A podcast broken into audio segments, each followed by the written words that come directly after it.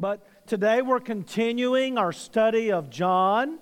Um, this series entitled New Heights uh, reminds us that John was sharing some concepts and principles that would lift our minds to a higher and loftier thoughts. And today we're going to consider the highest of memorials. Now, if you came today thinking, oh, Tim's going to follow along, Core 52 will be in worship today, I'm, I, am going to disappoint you.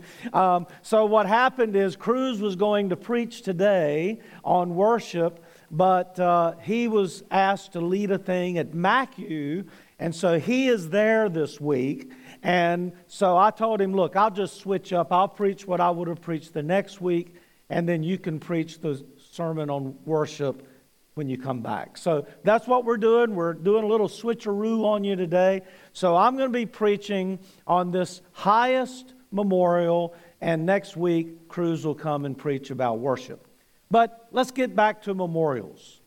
You, you've probably been around some famous memorials. Have any of you visited any memorials in our country or around the world? Throughout history, men have commemorated special events with memorials emblematic of sacrifice and heroism and national pride. For instance, maybe some, how many of you have been to this tomb? The tomb of the unknown. Anybody anybody been there? Okay. What a special memory that must be the tomb of the unknown soldier, representing all of the soldiers who have sacrificed their lives in service of this country. The unknowns were those soldiers who died in battle who were unidentifiable. And so their remains were not able to be returned to their families. And so, uh, through a process, they were chosen to be entombed here for all of the rest of history. Uh, this is a very somber place and it demands respect and honor. And if you've ever been there during the changing of the guard, what a memorable experience that is. Some of you may have been to Hawaii and been to this memorial, the USS Arizona. Anybody here ever been to the USS Arizona Memorial? Um, uh, this is another very solemn memorial. Uh, it is the last resting place of 1,102 sailors and Marines who were killed on board the Arizona during the attack on Pearl Harbor on December 7, 1941. You can see the ship below, which is still resting uh, on the bottom of the harbor, and then the memorial was built over top of that. It was built in 1962, and since that time, every year over 2 million people come to visit it. Um, the 9 11 Memorial is a newer memorial, and most of us here would remember uh, what this commemorates. Uh, it is reminding us of the horrific attacks on America uh, on that terrible date. It is so that we will never forget the 2,996 people who were killed by this terrorist attack. Uh, and, and I hope if you get a chance to go to New York, you get a chance to go by that 9 11 memorial. Each of these memorials causes us to pause and to think about the sacrifices of those who have gone on before us. They cause us to consider the great debt of gratitude we owe to those who have sacrificed for our freedoms.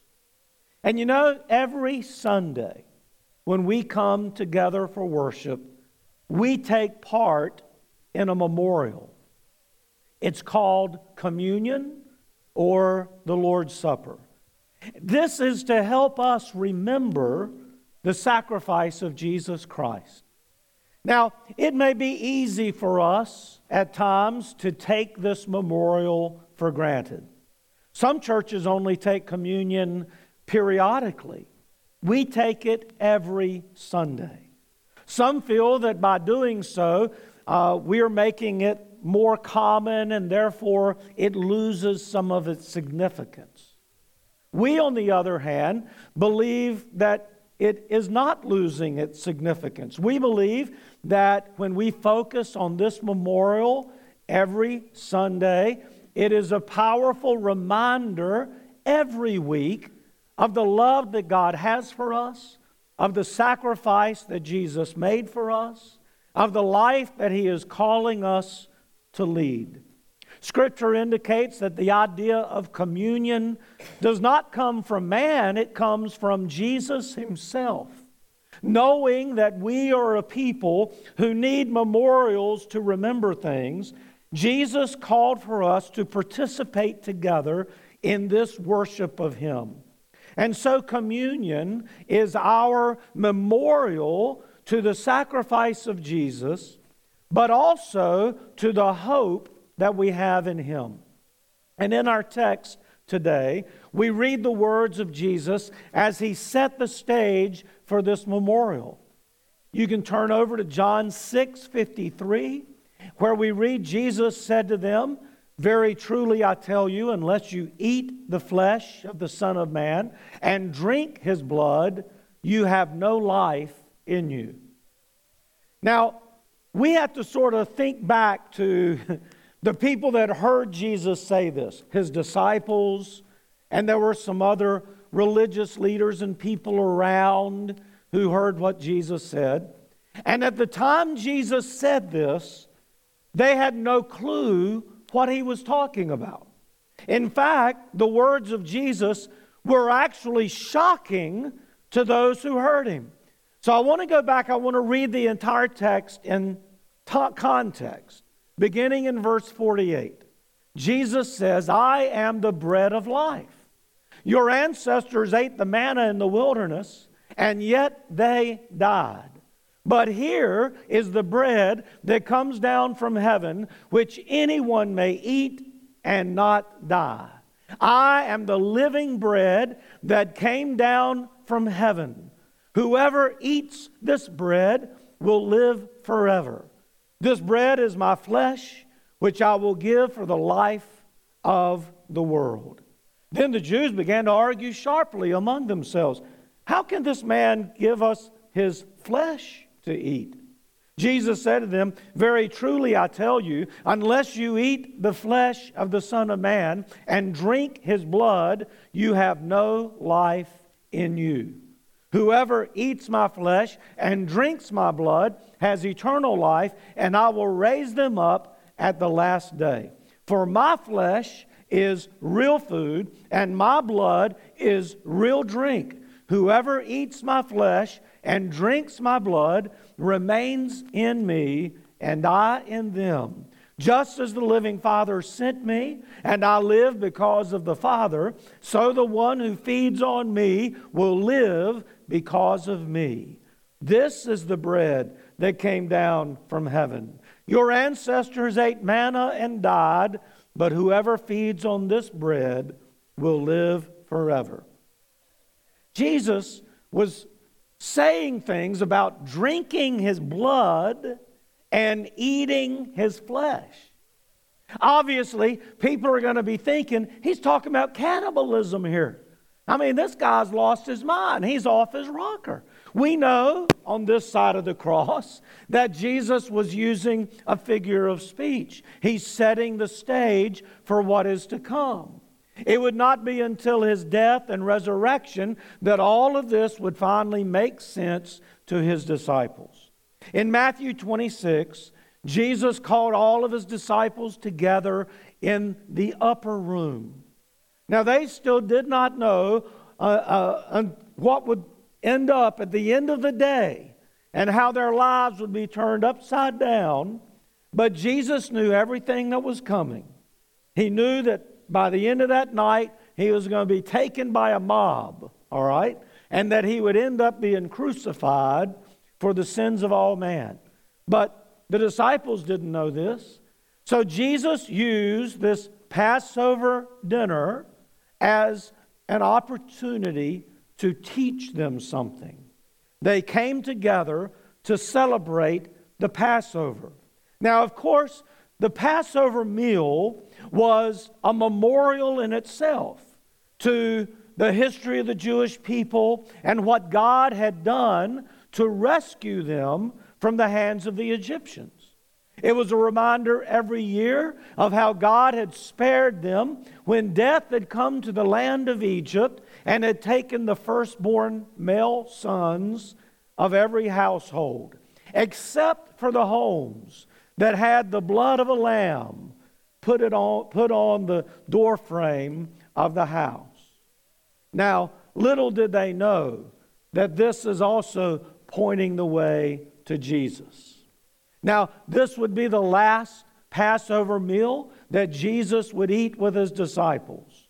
And so that night, we read in verses 26 and 27 of Matthew 26 while they were eating, Jesus took bread, and when he had given thanks, he broke it and gave it to his disciples, saying, Take and eat. This is my body. Then he took the cup, and when he had given thanks, he gave it to them, saying, Drink from it, all of you. This is my blood of the covenant, which is poured out for many for the forgiveness of sins. Now, in both this instant, the night that they shared the Passover meal, and earlier when he spoke of eating his flesh and drinking his blood, Jesus was laying down this foundational truth for the Christian faith. Jesus died so that we could be saved. The Passover meal for those who accept Christ now took on an even greater significance. God did not just spare the Jewish people from the Egyptians. God's plan was to spare all people from sin and death if they would trust in Jesus. And that's why I believe this memorial, communion or the Lord's Supper, is the highest of all memorials. It speaks to not just one nation, but to all nations. It speaks not just to one race, but to all races, not just one gender, but to all genders, and not just to one government, but to all governments, not just one society or one culture, but to all. Because as we learned last week, God so loved the world that he gave his one and only Son. It speaks to all because Jesus died to save all. When you think about effective memorials, I think that there are some traits that need to be present to be effective. And the first trait is this that effective memorials remind us of the past. All those memorials we mentioned earlier on are, so effective because they teach us about our past. We'll never forget those who are memorialized because we have these reminders. The Vietnam War Memorial, for example, is a simple gra- black granite wall with the names of over 58,000 service members who died in that conflict. Veterans and family members who go to the Vietnam War Memorial will often use a pencil or marker and will rub out the name of their loved one on a piece of paper. This gives them a lasting image of the name. One visitor shared this thought. The first time I went to the wall years back, the one thing that I noticed was how quiet it was. Uh, I had been to all the other monuments, and people were talking and laughing and taking pictures, but it was so different at the wall. It was just silence. It was almost as if people were on hallowed ground and they knew that if they were ever going to be respectful, this is where they were going to do it. Maybe it was over 58,000 names that they had been seen etched in the granite or the enormity of the wall. I don't know. But it was by far was magical to me because I could go up to my brother's name and not have people laughing around me. It was as if it were just him and I there. Things have changed since my first visit there. seems to be more people. But one thing that has not changed is the quiet and the solemn faces of all who walk past the 58,000 names. Renee D. from Michigan wrote these words. We should have a picture of that. We don't have it, apparently. When we take the bread and the juice, we are reminded of the body and the blood of Jesus. We, we don't believe these emblems actually become the body and the blood of Jesus, but they do remind us of his body and blood.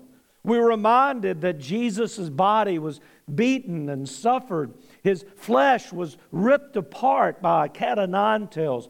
Uh, nails were driven through his feet and through his hands, a, a spear thrust into his side, a crown of thorns pressed down on his head. And as a result, his blood flowed from his body. No wonder he died so quickly because he lost so much blood that his body was so weakened and he would end up suffocating quickly on that cross. Now, we have to be careful when we say things like his body was broken because no bone in his body was broken. This was a prophecy that was said about Messiah that no bone on his body would be broken. So if we say his body was broken, that's not referring to his bones, but we know that his body was just decimated by what was done to him. I would suggest, though, that we not only consider Jesus' past sacrifice, but also our past sin and struggle. Sometimes we forget where Jesus has brought us from. We should not dwell on our past sins, but we should remember that He saved us. Now, what did He save you from? What guilt or shame? What failure or weakness? What in your past can you say Thank you, God, for delivering me from that. When you take communion, I hope you remember. When you hold that bread in a few moments, I hope you will remember. When you drink that cup in a few moments, I hope you will remember what Jesus did in your past and about your past. But it's not just remembering the past, that makes memorials effective. Effective memorials reflect our present as well. When you think of memorials that have moved you, haven't they caused you to reflect on the blessings you have now? I think these war memorials, uh, and they cause me to think about and be grateful for the sacrifices people have made so that I could be free today. Our freedom has come at a terrible cost.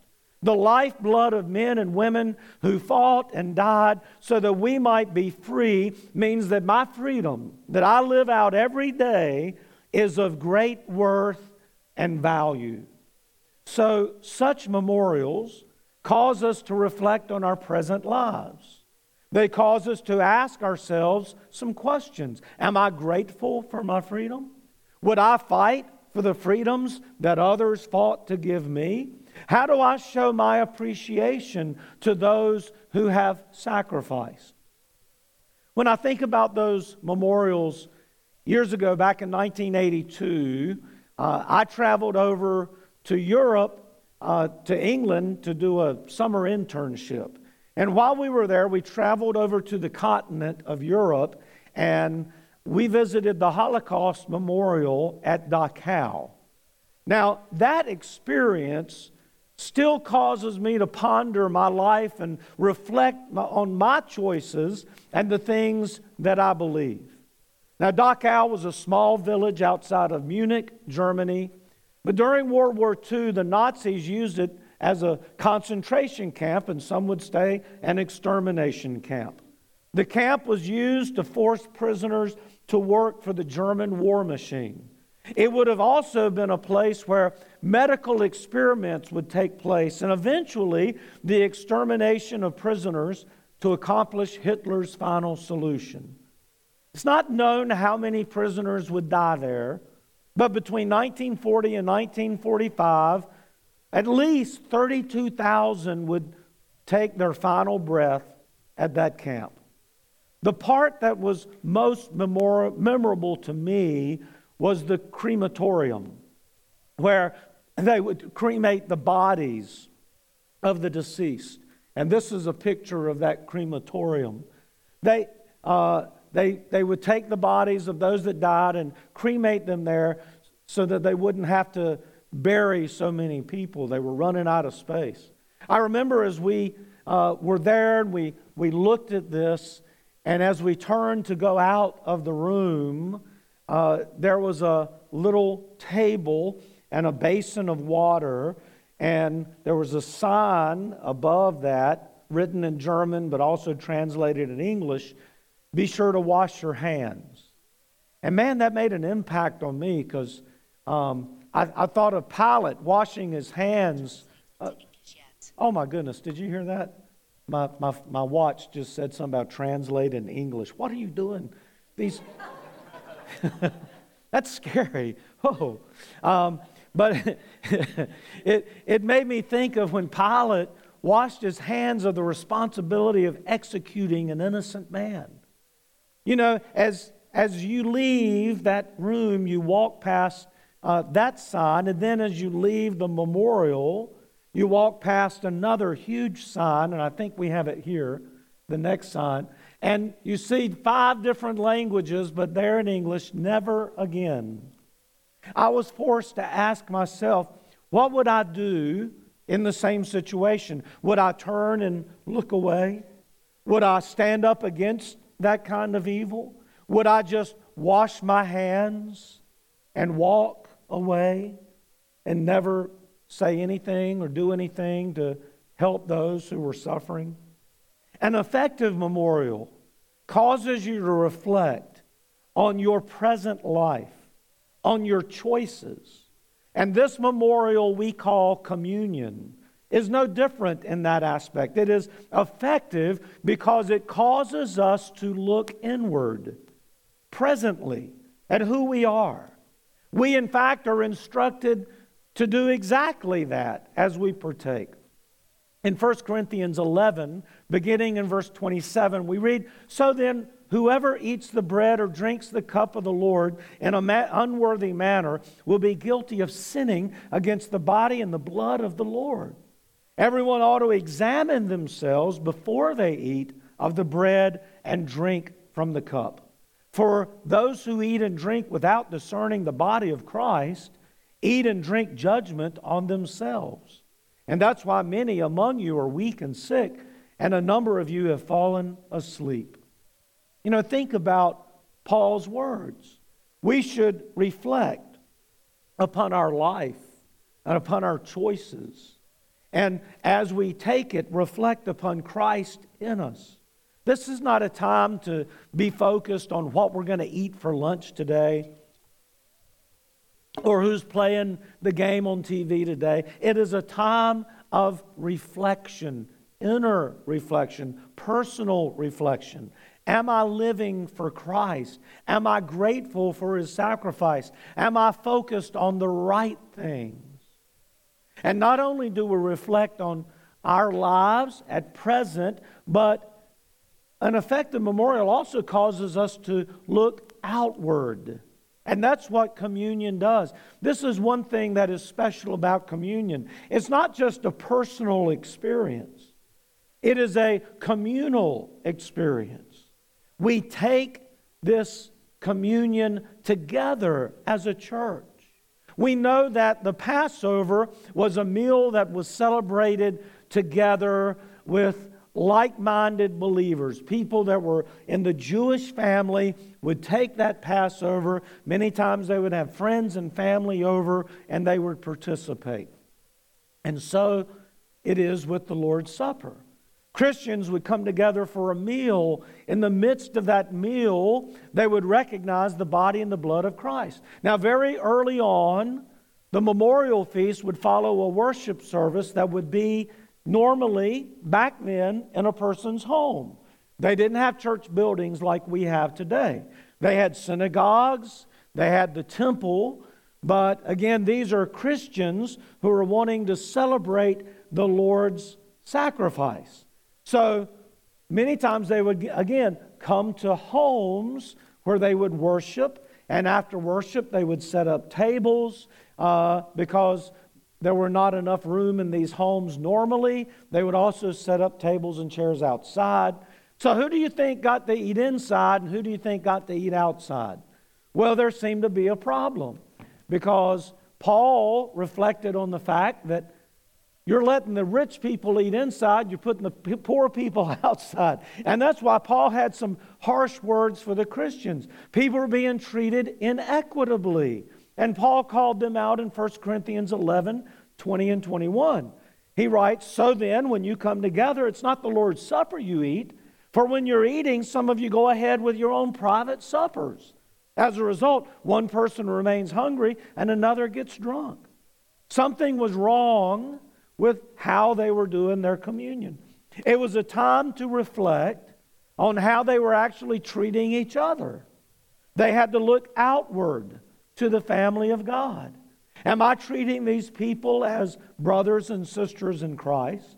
Do I have harsh feelings or hatred towards anyone that is in my spiritual family?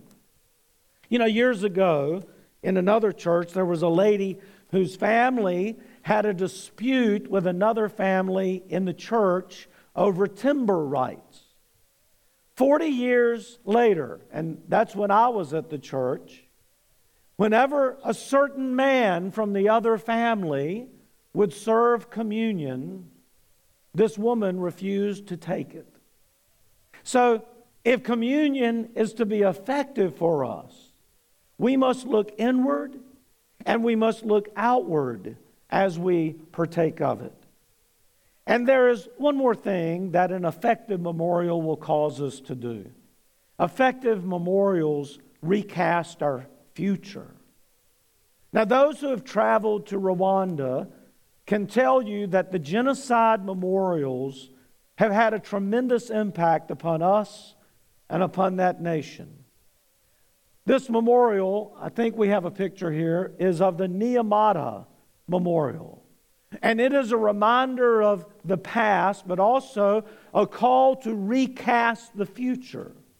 Rwanda never wants to see this kind of hatred and destruction that came to them when that genocide came. That genocide came as a result of prejudice and evil that had been there for years. Nearly a million Rwandans died as a result. Over 10,000 were killed at this church grounds uh, in Nyamata. 10,000 people. They went to the church building because they thought, well, we'll be safe here. Nobody would do atrocious, uh, uh, terrible things on a church ground. Certainly, no one would harm us at the church, but they were wrong. And when the truth came out later, it was discovered that the church members turned against other church members. Some pastors even turned their Tutsi church members over to the mob to be killed. It was horrendous. To think that people who call themselves Christians would do such a thing. So, Rwanda has cast a vision for the future. We're no longer Hutu and Tutsi. We are Rwandan. They did away with the ID cards which specified which tribe they were a part of. And although we know that history can repeat itself if we're not careful, those who take the warnings of the memorial will try to ensure that the future is bright and better. Now, that is why we have partnered with our brothers and sisters there to help them in that effort because we believe that a person who is truly a genuine follower of Christ will love and not hate. Now, friends, communion, when we take it with the right motives and the right thoughts, will also recast our future. We can take heart in the fact that through the body and blood of Christ, we have a hope for a better future. In fact, Jesus said it in John 6 58. This is the bread that came down from heaven. Your ancestors ate manna and died, and whoever feeds on this bread will live forever. Now, what does this tell us? We will live forever. This is the hope that we have in Christ. This is the hope of a better future. And every time we partake of communion, the bread and the juice, we are reminded that these emblems point to a world without sin. Just think about that for a moment. There will never be another memorial to the pain and destruction caused by mankind. We will never have to worry about wars and riots again. We will never again have to worry about people desperately trying to escape the ruthless rule of evil people. We will never have to worry about having a military serve and try to protect and defend and be killed in that service. We will never again have to worry about our government letting us down. We will never again have to worry about pandemics and disease taking our loved ones away. Friends, communion reminds us that not only did Jesus die, but he also rose again. And that gives us the hope we need to make it through every day. So, communion is our memorial to the sacrifice of Jesus, but also to the hope that we have in him. And I want to ask you right now if you would just take those emblems that are in your chair. Well, I think you pick them up now. We, we had people sit on them, so we took them out of the seats. So that's what happened. But I want you just to hold on to these emblems for just a moment. Um, and I want you to ponder. I want you to ponder the meaning. Hold that bread in your hand. Remember your past. Remember the things that Jesus saved you from the past that we do try to forget and put behind us, but that past that would have condemned us if not for the sacrifice of Jesus. Reflect on your present. Think about who you are, what you stand for. Think about right now, this moment that you have to commune with Jesus, because that's what you're doing. Recast your future think about the fact that because of this sacrifice, you have a hope for a better future. We're going to just ponder this for a moment and then we will take communion together. So just think about it.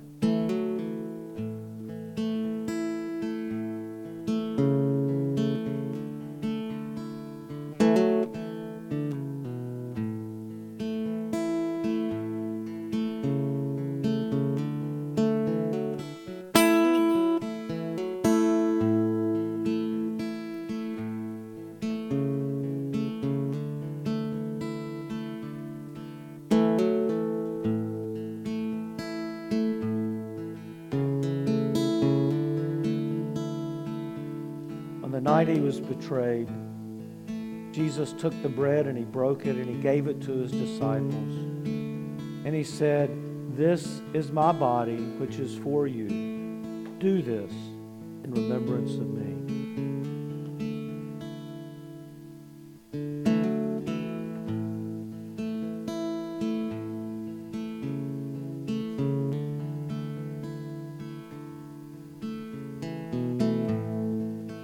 Same way, after supper, he took the cup, saying, This cup is the new covenant in my blood. Do this whenever you drink it in remembrance of me.